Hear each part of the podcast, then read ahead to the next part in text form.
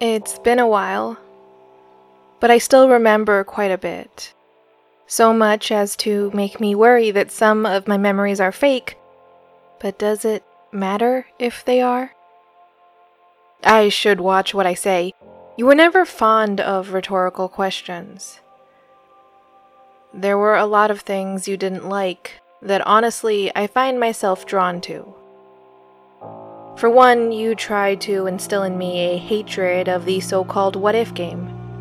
After all, what good does playing it do? You said.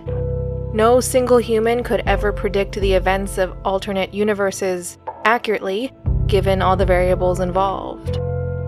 In reality, all we can do is find reasons to be upset. Also known as regrets, lamentations, unrealized possibilities, or dreams we hadn't even started to consider until that moment. And you can't change or really address any of those things. You can only be sad. Which is apparently what you decided to do when you decided to play a game that only ends that way. I've never been that good at taking your advice. It just starts with a simple thought of, I don't know, what would I say to you if we got to talk to each other again? Even for a moment. But the game always progresses. It never stays that simple. And you didn't warn me about that part. But at least your admonishment explains why this habit of mine constantly goes so poorly. Because a life in which you didn't die when I imagine it, always seems so complicated, even if it shouldn't be. Even if it is something I should want with no hesitation, then I look at it and I don't know what to think. What does it say about our relationship that once I hit the 18 years old mark, it seems better that you weren't there to change the course of my life? Or not better. More like who I am and where I am couldn't have happened had you lived.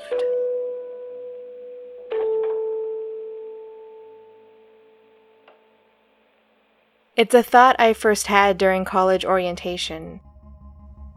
After being dropped off by a mother who didn't know to stay the weekend. Back then, I couldn't imagine you would have let me go to that school and be so far away from you and mom for any period of time. You always wanted me close by, at your side, preferably. But you didn't mean anything by it, anything bad. Or I can't imagine that you did. You weren't controlling, only scared. And that fear was for my sake. You could see how I was, that I was clearly a product of your line, for lack of better phrasing. Grandma caught it first. Your family's blood was in me, and that affiliation was written all over my face. And that was the problem. We carry a great sadness, is how Grandma worded it. It's in our DNA this destruct sequence. But you knew how to handle it. You had managed to defuse it, but not everyone in the family had. And the only way to ensure that someone can defuse it is to teach them how. And while there are professionals for that, you could never trust anyone else to do anything. You always had to be the one to do it. You would have insisted I stay just to teach me yourself because that was the only way to know for sure that I knew. It was the only way to give me a chance. In theory, that isn't so bad, quite the opposite.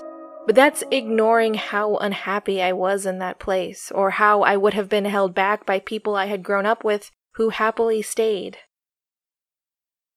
I don't know if you would have noticed all of that. Or how. I can't know. And that's the exact thing you were talking about.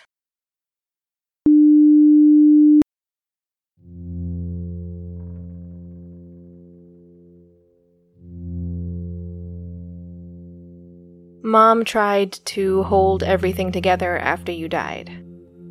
Meanwhile, I was falling apart and wanted it to stay that way. It felt easier, and there are problems with my approach, I know, but on the other hand, her approach ran me over. It crushed me with no warning or chance to jump out of the way. I get it, life had to move on. But I wasn't ready. Objectively, I just wasn't ready. That wasn't the only wedge that developed between me and mom, but it was the most avoidable. Because it's not like she didn't miss you or care. She does, just as much as I do. Long after the funeral and the prescribed mourning period was over, I would hear her crying in the living room at night, even after she remarried. And I know it was about you. It always was. I felt it too, that sadness, but I didn't comfort her. I, I couldn't bring myself to. It felt like I was repaying her in some way by just going back to bed on nights like that and saying nothing. But I don't know anymore. Maybe I was just being spiteful. But I still don't understand why she had to remarry.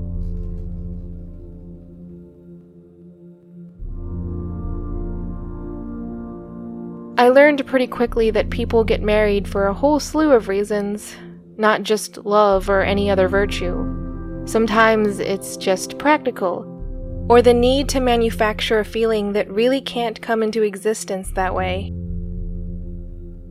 I don't know if mom married stepdad because by then she was used to having a husband, or thought that so much of her pain and fear could be softened by simply having another person by her side to help her walk through life. But I mean, that's why he did it. As I got older, stepdad was more and more honest with me, but it's not like he ever pretended to love us. He told me that he didn't enter the union out of romantic love. He did admire mom and hoped his three daughters would learn a thing or two about womanhood from her. But that was about it.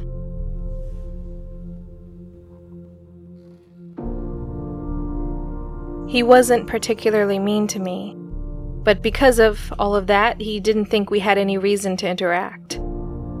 And I think he was right. It was just hard to coexist in that space and not expect him to be some sort of resource to me. Not a dad, but also not a lingering stranger. Something in between. None of that is relevant for the divorce, just like it wasn't really relevant for the marriage when it happened. They made their choices. We all make our choices. And maybe we pretend there's always more to it in a good and wonderful sense, but really, we'll probably just be disappointed if we look too much into it.